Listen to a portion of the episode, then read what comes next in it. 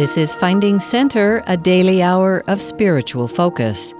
Today on Finding Center, the theme is fellowshipping and befriending strangers.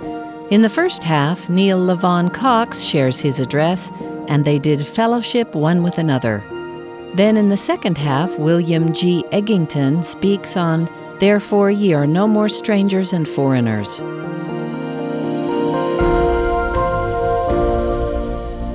As a preface to my remarks today, I wish to declare my faith and testimony. I know that there is a God in heaven. He is our Heavenly Father, and we are His children. He loves all of His children. He has revealed Himself to the world in these, the latter days, and prophets walk on the earth today as they did anciently. God loved us, so He sent His Son, Christ Jesus, the atoning one, to show us by the path He trod the one and only way to God. I rejoice with you today in this good news and in this truth. During the past several years, my wife Carol and I have been fortunate to live with you here in Happy Valley. I consider this a great blessing for us and our family. But I have discovered that even in Happy Valley, there are some among us who are not happy and who yearn for recognition and friendship. I find this odd because we live in an environment of relative tranquility and abundance. During an earlier era of peace and plenty described in the Book of Mormon, it was noted that, quote, and they did fellowship one with another, and did rejoice one with another, and did have great joy. End of quotation. As we fellowship or befriend others, we too can rejoice with them and have great joy. I've seen this outcome in many of your lives, but not all. There are lonely people among us, and today I share your concern for such souls. Perhaps you are among the lonely. Surely there are some of those within your reach who sense the emptiness of feeling alone in the world. Moroni had such feelings when he wrote, I am alone, and I have not friends. But his world was devoid of saints, and in Provo we are surrounded. In 1867, Mark Twain visited New York City and reported the following quote, New York is a splendid desert, a domed and steepled solitude where a stranger is lonely in the midst of a million of his race. End of quotation. How sad that lonely souls walk the same streets as thousands of other lonely persons, their potential friends. This is contrary to the way God would have us live. He desires that we be no more strangers and foreigners, but fellow citizens. Today, there are still lonely people in New York City and throughout the world. Listen to a sampling of their voices. I always feel lonely, and I have no friends. I'm not important to anyone. I'm forgettable. I'm boring. I am so lonely. Please just talk to me. Or consider the words of a woman who recently visited a beautiful park. Excited to make new friends that day, she noted, quote, I passed at least 20 adults, some with children, some with dogs on leashes. The dogs appeared to be excited, tails wagging, stopping to take a sniff at anyone who acknowledged them. No one smiles. No one can say hi. And if you try to say hi to them, they turn their heads. Maybe some owners could learn a lesson or two from their furry friends. The park visitor concluded if we don't extend our hand out to others, there won't be anyone to miss us when we're gone. End of quotation. Let me briefly add a personal disclaimer Today's advice is not intended to encourage anyone to disregard common sense when dealing with others. Certainly, there are rare situations which necessitate avoiding people. Scripture warns, quote, Enter not into the path of the wicked, and go not in the way of evil men. Avoid it, pass not by it, turn from it, and pass away. End of quotation. However, to personally extend this biblical warning unnecessarily to multitudes of well meaning but lonely people is to forfeit opportunities to bless lives, yours included. Not long ago, a sophomore at BYU found her way to my office. Her demeanor and body language bespoke the sadness that she felt, and she lamented that she had failed to become involved or make many friends during her first year in Provo. I mostly listened as she conducted a personal therapy session with herself, and as she concluded, saying, I guess I just need to get outside of myself and do something for others. She had made a very wise and absolutely correct diagnosis of the malady from which she was suffering, and I knew I could help. So I immediately walked the young woman to the Student Leadership Office, which houses the programs of the Brigham Young University Student Service Association, or BYUSA, as it is better known. There, she was introduced to a genuinely happy and gregarious student volunteer who took her on a tour of the office, explaining the various ways in which students may become involved and serve others. I left knowing that my young friend was in good hands. She was doing what she herself had prescribed. She was getting outside herself and finding ways to serve others. A few days after our visit to the Student Leadership Office, I returned to communicate thanks to the dedicated student volunteer who had fellowshipped my friend. The volunteer said with excitement in her voice, Your friend is here in the office this afternoon. Where? I questioned. Over there, pointing to a spot perhaps 50 feet from where we stood. I quickly made my way to see my once lonely and unhappy friend, but opted to stay out of sight while within range of her voice. My friend had gotten involved, and she was giving a tour of the office to two freshmen. I heard her say, I didn't get involved, but kept to myself during my freshman year, and I regret it. You need to get outside yourself and find ways to serve others. We can help you, she said. Oh, my, this was music to my ears. And when I made my appearance, I observed the smile which had replaced the previously distressed look on the face of my friend. Similar excited and happy looks were observed in the faces of the two visitors. I had just witnessed modern fulfillment of the important Book of Mormon principle, and they did fellowship one with another, and did rejoice one with another, and did have great joy.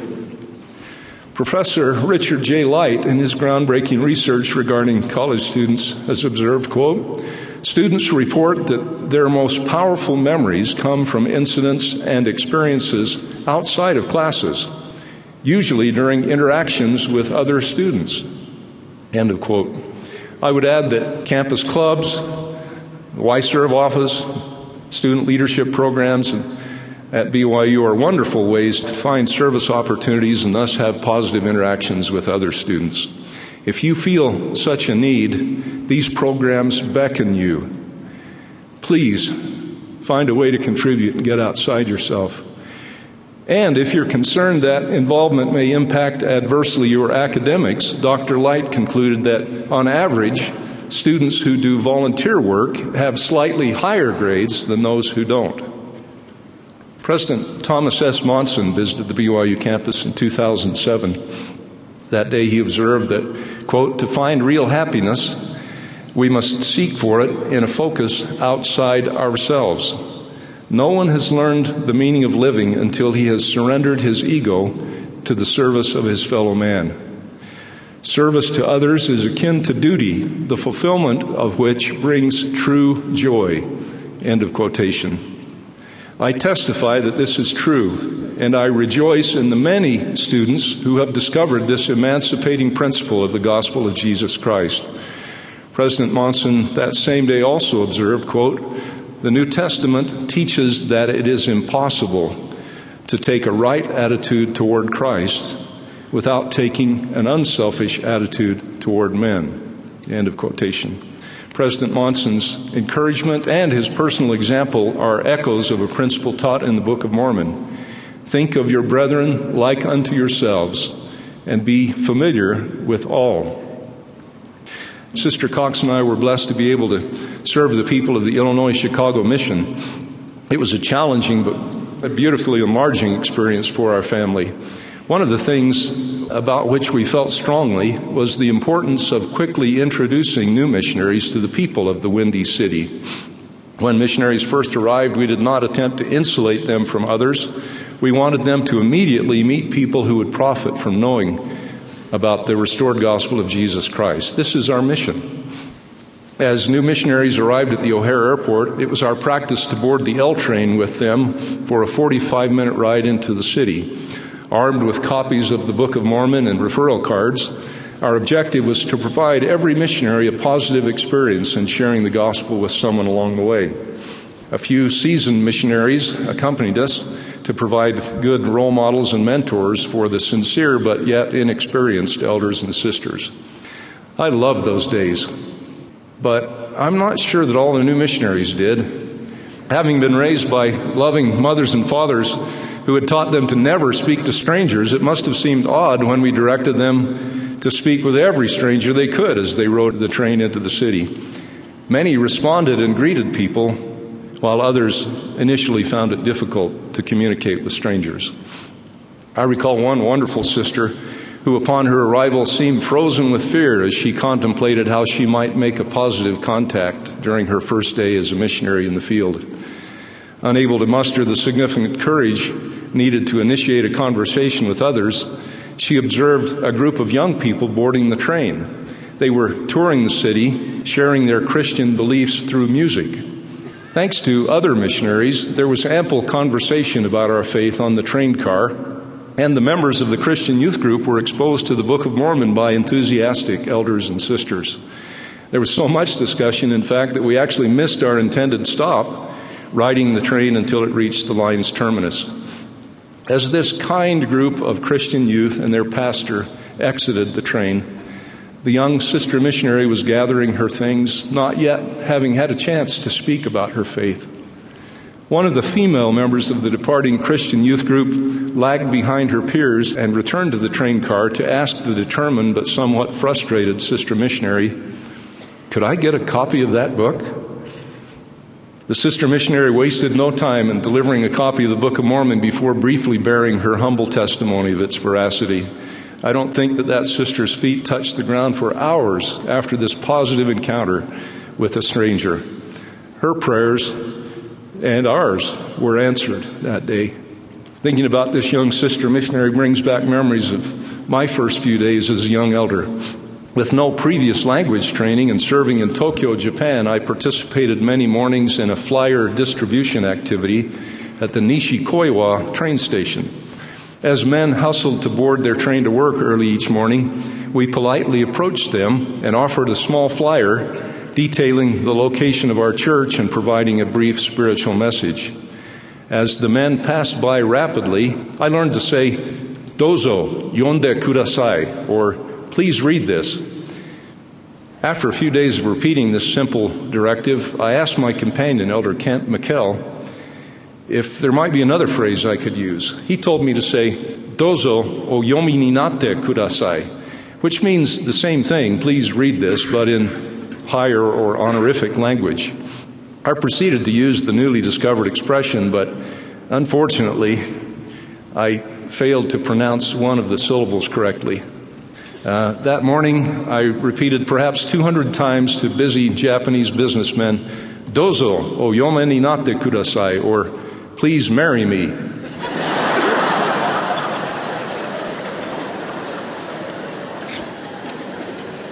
Yes, we, we do risk failure or embarrassment when we approach others, but it is the right thing to do. I'm grateful today for a church member who got outside himself and talked to a stranger. The stranger was my great great grandfather, Orville Sutherland Cox. He was relocating from Ohio to Missouri and was not well acquainted with the restored gospel of Jesus Christ when he met Brother Sylvester Hulet on a dusty road just outside Far West Missouri in 1838. Brother Hulet patiently listened as Mr. Cox harshly criticized the church based solely on rumors to which he had been exposed. But rather than bristling or walking away, Brother Hulet invited my ancestor to walk with him into the city and to witness firsthand the industry and the goodness of the Mormons. My ancestor was impressed and quickly recognized the false nature of his previous impressions. Learning that Mr. Cox was a newcomer and had no place to stay, Brother Hulet kindly opened his home to the stranger for an extended period. For me, this adds much personal meaning to the Savior's declaration I was a stranger and you took me in. That one encounter altered the entire life of my great great grandfather and that of his descendants. I am a grateful recipient of Brother Sylvester Hulet's kind fellowshipping that day so long ago. After some time, Orville Cox was baptized, and the two men eventually migrated to Utah and remained faithful Latter day Saints and best friends to the end of their lives. It's only fitting that Orville Sutherland Cox and Sylvester Hulet, who met as strangers on a road in Missouri, are buried next to each other in the Pioneer Cemetery at Fairview, Utah. What if Brother Hulet would have avoided my ancestor that day? It is quite possible that we would not be having this conversation 175 years later. All of us look forward to General Conference this weekend, and we see genuine interest in others powerfully exemplified in the leaders of our church. While I am not well acquainted with the brethren and regard myself as a very ordinary but grateful church member, I've had occasion to personally witness the determined efforts of church leaders to get outside themselves and recognize others. Years ago, as a missionary, I looked forward to the visit of the then young apostle, Elder Gordon B. Hinckley. He was deeply revered by the Japanese saints and had been highly involved in the growth of the church in post World War II Japan. He loved all people, but he had a special affinity for those in this once war torn nation. Elder Hinckley arrived one evening very, very tired and suffering from jet lag. The following day, he faced a rigorous schedule, which included much travel and several teaching opportunities. As he arose very early the next morning, he had every reason to seek privacy as he prepared for the day, but that is not what he chose. Elder Hinckley asked the first missionaries he encountered that morning, Elders Evans and Cox, if they would accompany him into the streets of Tokyo, where he desired to communicate with the good people of that city. Although he spoke a surprising amount of Japanese, he felt that the two missionaries might be of some help in assisting him in communicating with those he would meet that morning. We spent the next hour contacting people on the streets of Tokyo recognizing them and their individual worth, and informing them of our faith. President Hinckley loved all people, and he sought to serve them throughout his long life. He did not avoid others. On another occasion, I visited the Salt Lake Clinic seeking remedy for a, a knee injury. Uh, when my name was called, I was ushered down a busy hallway by a helpful nurse, and while moving toward our destination, we passed an exam room with an open door. Seated in the exam room, dressed in a hospital gown, was Spencer W. Kimball, who was also receiving medical attention that day. I was shocked to see the prophet, but inspired when he quickly recognized my presence and waved a kind greeting to a man he had never met, but one he seemed to value. Such is the manner in which true disciples of Christ live. You perhaps have noticed, as I have, how prone to warmth and welcoming our university president is. When I visited the campus in the fall of 2007 to be interviewed for a position I was later blessed to assume, I was walking along between the Abraham Smoot building and the Wilkinson Student Center when President Samuelson, accompanied by a few of his colleagues, greeted me while walking in the opposite direction. He was one of very few people who seemed to recognize me that day. Why did he notice me? He did not know me, and I was not affiliated with the university at the time. He had nothing to gain from his brief but genial exchange with me. He simply cares about others in a manner not unlike the Savior, who issues a sincere greeting and invitation to all mankind. My hands are stretched out still. So, why is it so difficult for us to talk to others we don't yet know? Perhaps it's because not everyone returns the same enthusiastic greeting we try to extend. The actions of some bespeak their apparent belief that eye contact has been outlawed in Provo. Others hide behind an electronic shield.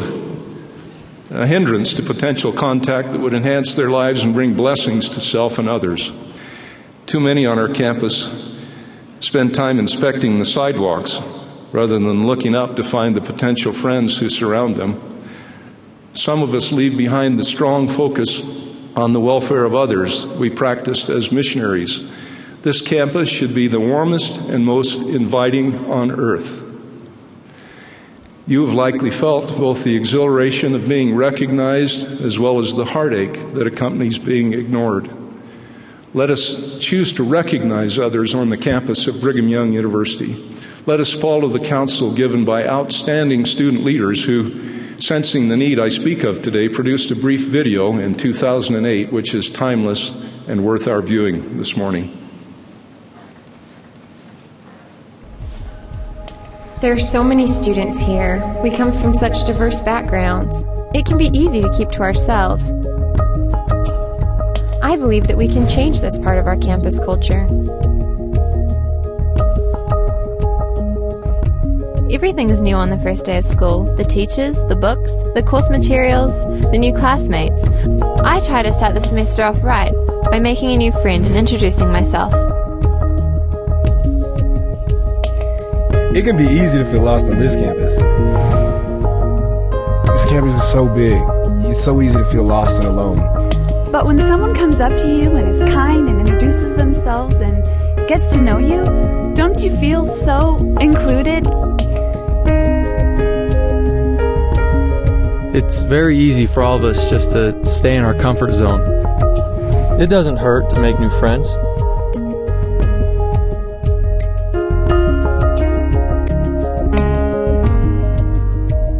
When I see others sitting alone, I'm reminded of when others included me, and I think, why not get to know them?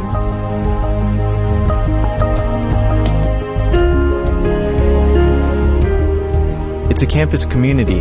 It involves each one of us. I know if, if I were in need, I would really appreciate the help of others. The service is simple, but we just have to do it.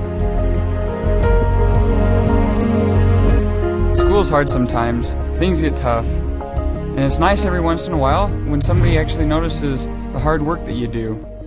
It's just as simple as, as giving somebody an encouraging word. Sometimes you just need to take the headphones out and just reach out to people.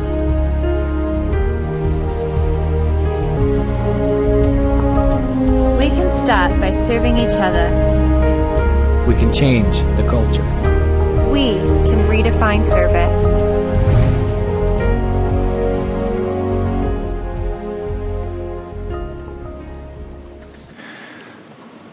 Stephen R. Covey left us a ringing reminder of the principle I'm attempting to define today when he wrote, quote, Ironically, you'll find that as you care less about what others think of you, you will care more about what others think of themselves and their worlds, including their relationship with you. End of quotation. The world can be a frightening place. Not everyone will heed you. Don't hide yourself away from folks. Put others first. They need you. As others you approach each day, recall the social dearth that swept the earth and hampered souls, but souls have such great worth. Please notice those around you and take time to look and see the precious ones right in your path. Your friends, they soon may be. Those starving for the human touch that saints should always grant. You'll make the world a better place, so please don't say, I can't. Surrender all your ego and put focus on the others who pass you daily on your way, your heavenly kin, your brothers. Remember those who took the time to recognize and greet you. Then pass it on and do your best. Give folks a chance to meet you. The world can be a happier place, more friends you're making too. Extend yourself and bless a life. It all begins with you. During his earthly ministry, the Savior noted, I know my sheep. Shouldn't we then know each other? This cannot fully occur until we take time for others and recognize both their existence and their worth. Of the two disciples on the road to Emmaus, it is written, quote, And it came to pass that while they communed together and reasoned, Jesus himself drew near and went with them. End of quotation. The Savior looked for ways to be with others. Let us not avoid such opportunity. As the hymn advises, let's often in kindly toned voices our mutual friendship renew, till heart meets with heart and rejoices in friendship that ever is true. The prophet Joseph Smith taught that friendship is one of the grand fundamental principles of Mormonism. Let us better open this campus to fellowshipping so that it may someday also be said of us, and they did fellowship one with another, and they did rejoice one with another, and did have great joy. This is my sincere and humble prayer in the name of Jesus Christ. Amen. You've been listening to Finding Center. Our theme today is fellowshipping and befriending strangers. We've just heard from Neil Levon Cox. After the break, we'll return with William G. Eggington for Therefore Ye Are No More Strangers and Foreigners.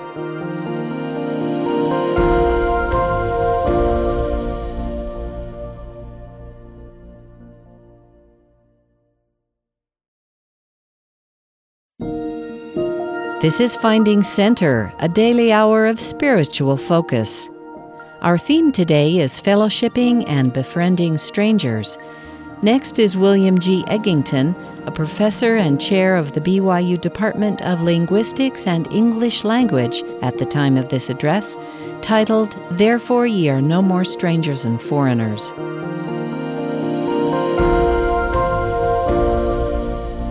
As was noted in the introduction, I come from Australia, so uh, that's why I think you talk funny.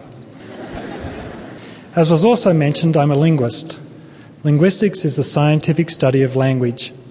In 1979, Pam and I were living a pretty comfortable life in Brisbane, Australia. We had a nice house close to Pam's parents and three wonderful children aged six, five, and three. I had a good job, but I also had a dream. I wanted to know more about how language works, especially for people who are acquiring a second language.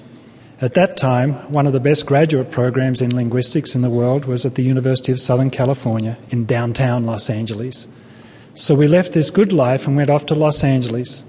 The second day in LA, we bundled the kids into a borrowed car and went down to the USC campus to keep an appointment with a linguistics professor.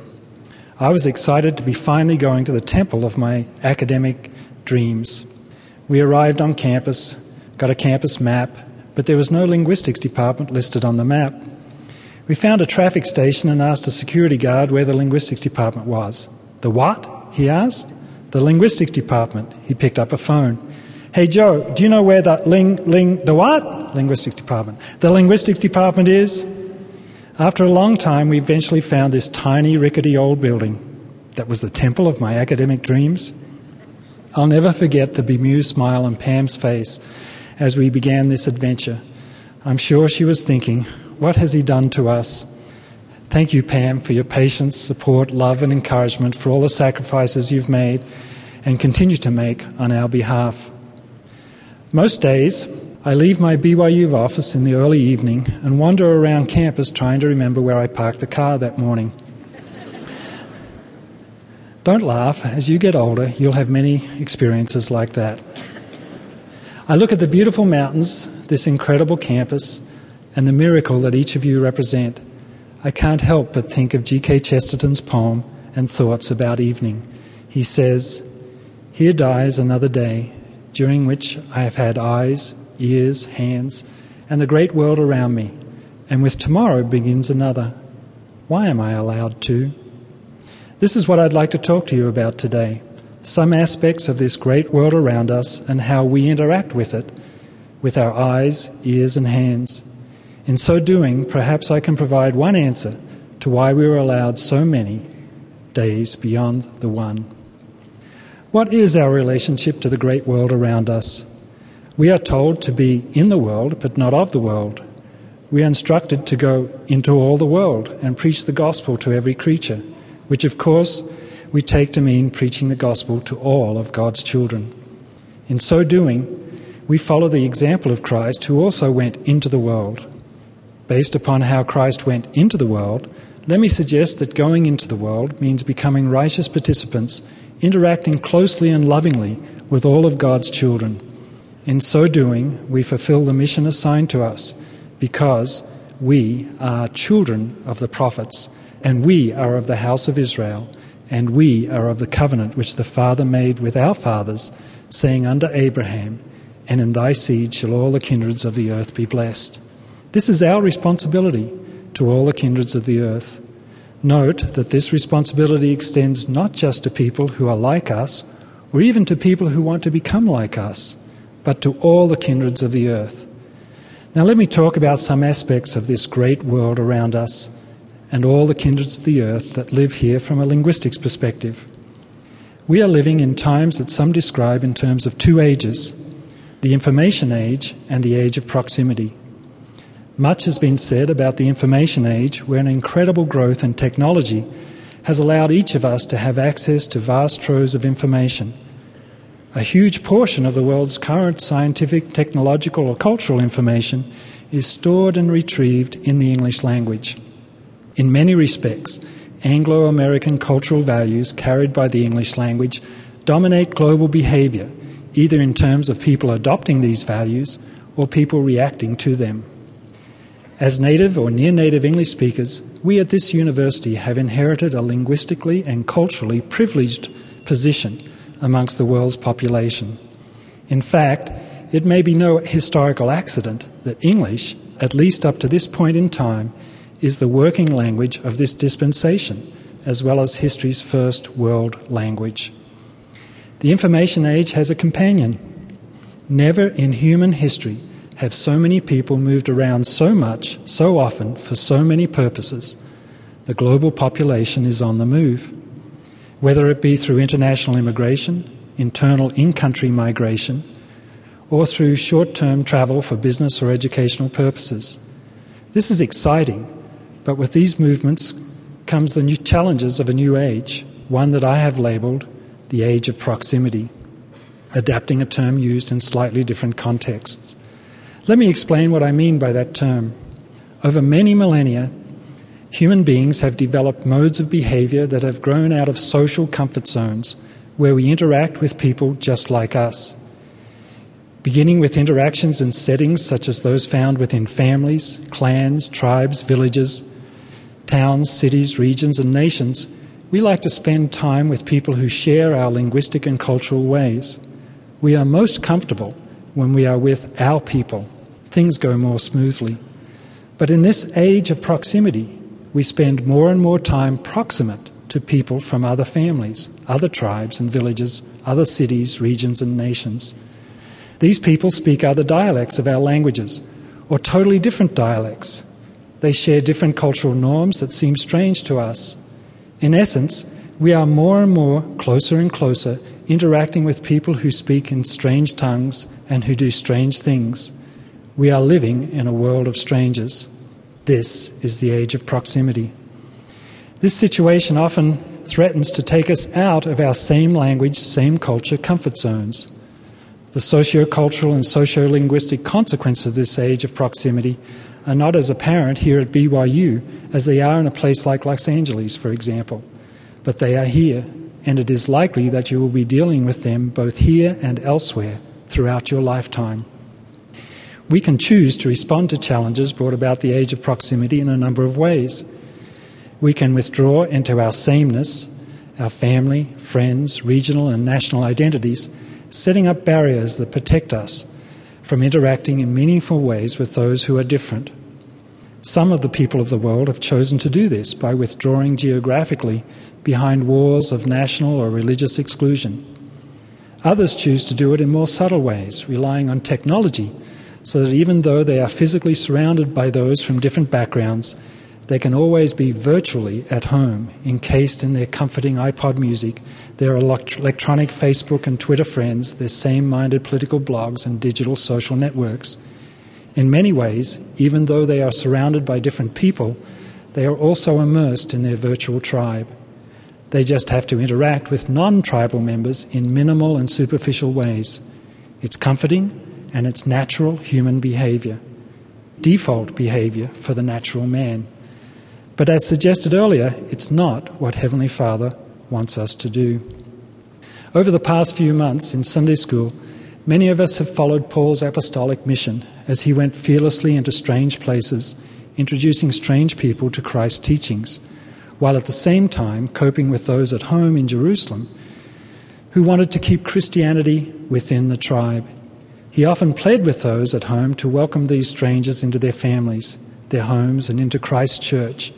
In one memorable exchange, he argued that there should be no more strangers and foreigners, but all should be fellow citizens with the saints in the household of God. Similar to a standard modern church mission, Paul had to go elsewhere to interact with strangers and bring them to Christ. But here is what is interesting about our current times. In the age of proximity, the strangers and foreigners are coming to us. They are all around us. I was one of them. We are strange to them. Our challenge then is to overcome our natural man reluctance to interact with those who come from different languages, dialects, and cultural backgrounds, and to treat them as no more strangers, but actual or potential fellow citizens with the saints in the household of God. This challenge is not easy. Even when we can overcome language barriers, there are a host of other more subtle difficulties. Let me give you a brief linguistic lecture that focuses on these difficulties. Language consists of sounds that make words, that make sentences, that make meaning. So far, so good. But things get complicated. Consider the following exchange between two people in a home setting. That's the phone. I'm washing the dog. Okay. Those three utterances are grammatically correct, but as a meaningful set of sequenced expressions, devoid of context, they don't make sense. But you know what they mean.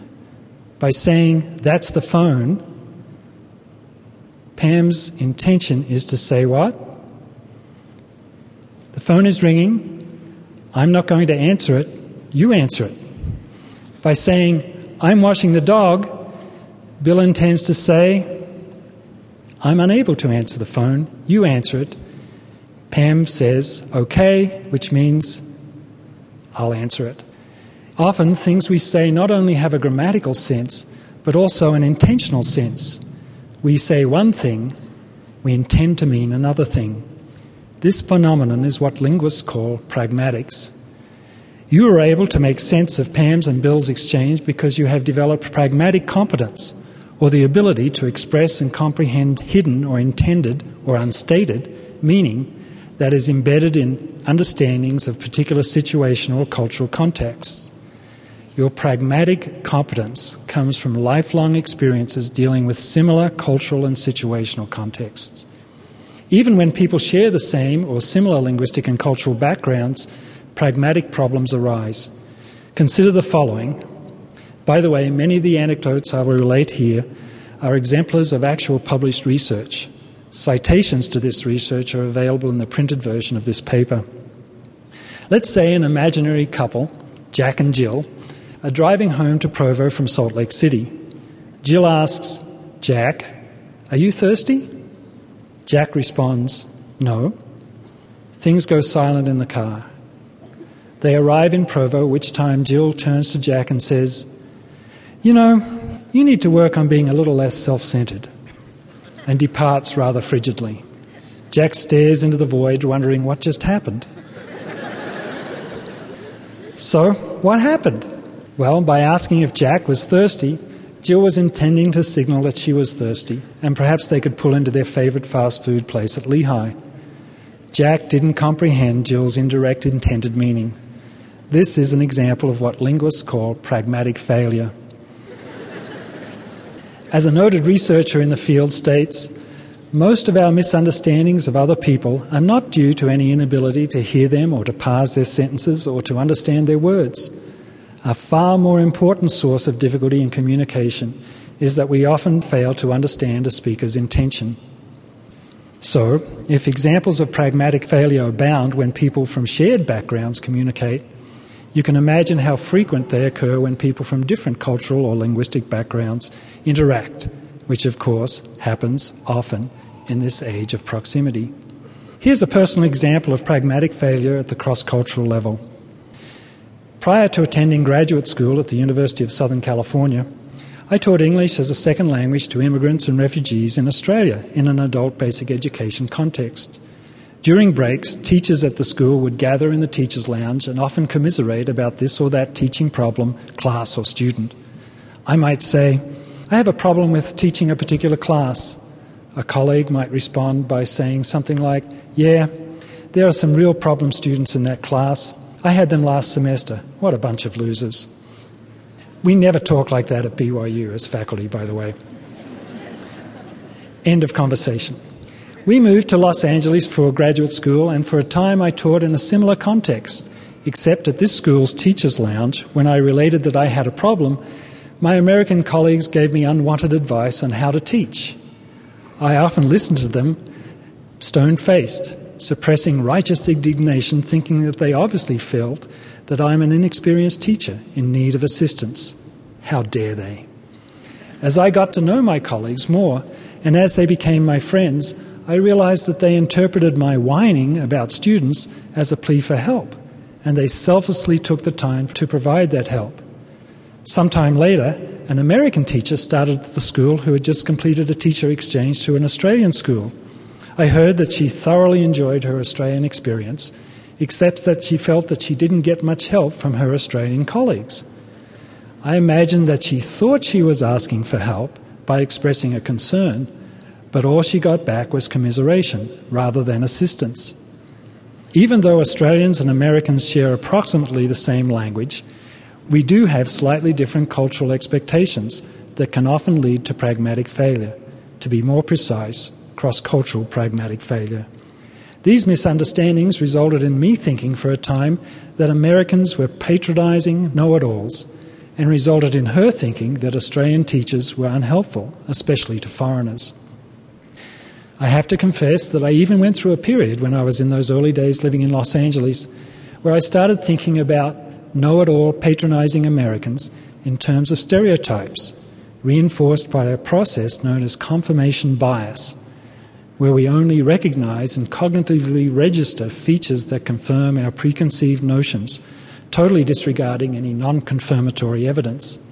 Sadly, confirmation bias in cross cultural contexts happens all too frequently. The process can easily become a silent killer of goodwill, charity, and compassion, especially in situations where non native speakers are involved. Jenny Thomas expresses the problem in this way Grammatical errors may be irritating and impede communication, but at least, as a rule, they are apparent, so that hearers are aware that an error has occurred. Pragmatic failure, on the other hand, is rarely recognized as such by non linguists. If a non native speaker appears to speak fluently, a native speaker is likely to attribute his or her apparent impoliteness or unfriendliness not to any linguistic deficiency, but to boorishness or ill will. Here's a brief selection of some of the many cross cultural pragmatic failures attested in the research literature. Once again, citations are available in the printed version of the paper. The labels of culture A and culture B in one example refer to different cultures in a different example. Culture A creates and maintains friendships through mutual insults. Culture B maintains friendships through expressions of positive worth. They think culture A's are rude, aggressive. Culture A's think B's have superficial friendships constantly in need of maintenance. When culture A folks come to class late, they enter the classroom quietly and crouch over slightly as if they are wearing a Harry Potter cloaking device, so as not to disturb the class. Culture B, a high honour based culture, requires its late students to apologise openly and sit in a prominent position in the classroom. Culture A thinks Culture B students are rude and disruptive. Culture B thinks Culture A's are cowardly, untrustworthy, and sneaky. See if you can predict the results of pragmatic failure in the following scenarios. Culture A's require that most polite conversations end with a series of closure exchanges, such as, okay, see ya, bye. Culture B folks simply walk away when the purpose of the conversation is completed. Culture A expects regular eye contact during face to face conversations. Culture B folks show respect to the conversant by looking down and away. Culture A is uncomfortable with silence in conversations. Like you're feeling now. Culture B, on the other hand, have a long silence tolerance period and don't feel uncomfortable with silence. When Culture A speakers like someone, they compliment them on something they have, such as a watch or an item of clothing. When Culture B speakers receive a compliment for an item of clothing or watch, for example, they are under an obligation to offer that item to the person that is issuing the compliment. Each of the various cross cultural pragmatic features mentioned in this list is built upon one or more significant foundational cultural values. A much studied cultural value revolves around personal autonomy, as in who has the power to tell someone else what to do. In Hofstede's Power Distance Index, people from national cultures at the bottom of the low power index are reluctant to tell others what to do and devise intricate linguistic complexities in order to avoid expressions of raw power. Notice how the bottom five low power distance nations are all English speaking. English speakers are masters at mitigating or masking power. For example, if you want someone to close the door, you are more likely to use what's called a WH imperative or a WIMP imperative, such as, Would you mind closing the door? Than the direct polite imperative, Please close the door. Another example, even if you know for sure that the party begins at 7 o'clock. When someone asks you when the party begins, you are more likely to soften your certainty by saying something like, uh, I think it starts at 7. Another example, if you have to give advice, you are more likely to use softeners and hedges such as, you know, uh, maybe it'd be good if you did this. People from high power distance cultures do not have such a complex repertoire of power avoidance linguistic devices, and so, from the perspective of native English speakers, they often come across as being rude, assertive, and disrespectful. On the other hand, our attempts at avoidance of power are often interpreted as indicators of uncertainty, weakness, or insincerity. That's the end of the linguistic lecture. You can wake up now. So, what has this lecture got to do with our goal of trying to figure out how strangers and foreigners can become fellow citizens with the saints in the household of God? As I mentioned some time back, our language, English, our Anglo American cultural and pragmatic ways, play a dominant role in the globalized world. In essence, it can be argued that the world is coming to us. Our language, our culture, and our pragmatic behaviors can easily be seen as the default, as the normal we can almost subconsciously develop a sense of ethnic superiority, a stance that says all these other ways of doing things are strange, odd, cute, interesting, but we really know what the right way is, don't we? And as soon as all these other folks become like us, the better things will be. Let me suggest that this attitude is not going to help all the kindreds of the world be blessed through us. It smacks of ethnic superiority, a trait that President Hinckley warned us about in his first General Conference talk after being called by the Lord as prophet. He says, There is so great need for civility and mutual respect amongst those of differing beliefs and philosophies, which I take to mean different cultures.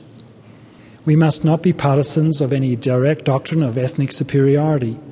We live in a world of diversity, we can and must be respectful toward those whose teachings and cultures, perhaps, we may not be familiar with.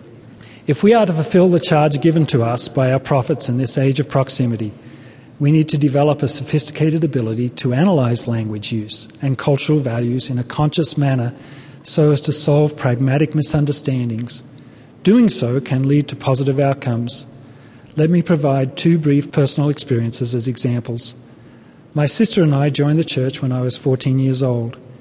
We became members because two young elders, one from Utah, the other from Arizona, gained the trust and confidence of my parents, especially of my father. One of these missionaries, Kent Thurgood, is sitting right here in front of me. my father never became a member, but he often told me how impressed he was with those two American boys especially with their kindness, their humility, and their respect for his cultural values. Because of their ability to gain my father's trust, he allowed them to teach the family, which in turn allowed my sister and I to gain testimonies of the truthfulness of the gospel and be baptized. This would never have happened if these two young men had not developed a love for and an understanding of the strangers and foreigners they were teaching. Many years later, I had the pleasure of having lunch in Sydney, Australia with Elder and Sister Hafen. Elder Bruce Hafen was BYU's provost during the time when Rex Lee was president of BYU. He was later called as a 70 and for a time served as the area president for the South Pacific region based in Sydney. Elder Hafen had no historical connection to Australia, but during that lunch it was apparent that he and Sister Hafen had become authorities on Australian history, culture, language, and pragmatics. He had accomplished this through hard work, prayer, humility, and compassion. In so doing, he had developed a deep love and respect for the people he was called to serve. His accomplishments in Australia during this time of service became legendary. These two examples show what happens when we learn to love and respect strangers and foreigners. I began this talk by quoting G.K. Chesterton's poem, Let Me Repeat. Here dies another day during which I have had eyes, ears, hands, and the great world around me. And with tomorrow begins another. Why am I allowed to? I have argued that one reason we are allowed to, and many more than to, is so that we can be instrumental in bringing strangers and foreigners to the household of God by developing an awareness and appreciation of the cultures and ways of thinking and speaking of these strangers and foreigners who, in this age of proximity, are part of the great world around us. There is another very sacred scripture concerning strangers that stands as a challenge to us all. Then shall the king say unto them on his right hand, Come, ye blessed of my Father, inherit the kingdom prepared to you from the foundation of the world. For I was an hungered, and ye gave me meat. I was thirsty, and ye gave me drink. I was a stranger, and ye took me in. Naked, and ye clothed me. I was sick, and ye visited me. I was in prison, and ye came unto me. Then shall the righteous answer him, saying, Lord, when saw we thee and hungered, and fed thee, or thirsty, and gave thee drink? When saw we thee a stranger, and took thee in, or naked, and clothed thee? When saw we thee sick, or in prison, and came unto thee? And the king shall answer, and say unto them, Verily I say unto you, inasmuch as ye have done it unto the least of these my brethren, ye have done it unto me. I was one of these strangers. Perhaps you were too or maybe one of your ancestors. My prayer is that the matters we have discussed here today can help us be more successful in bringing strangers and foreigners to the Lord's house. In the name of Jesus Christ, amen. You've been listening to Finding Center. Join us every weekday for an hour of inspiration and spiritual focus. Today's theme was fellowshipping and befriending strangers with thoughts from Neil Levon Cox and William G. Eggington. Find links to the full text, audio, and video of these addresses at byuradio.org slash finding center.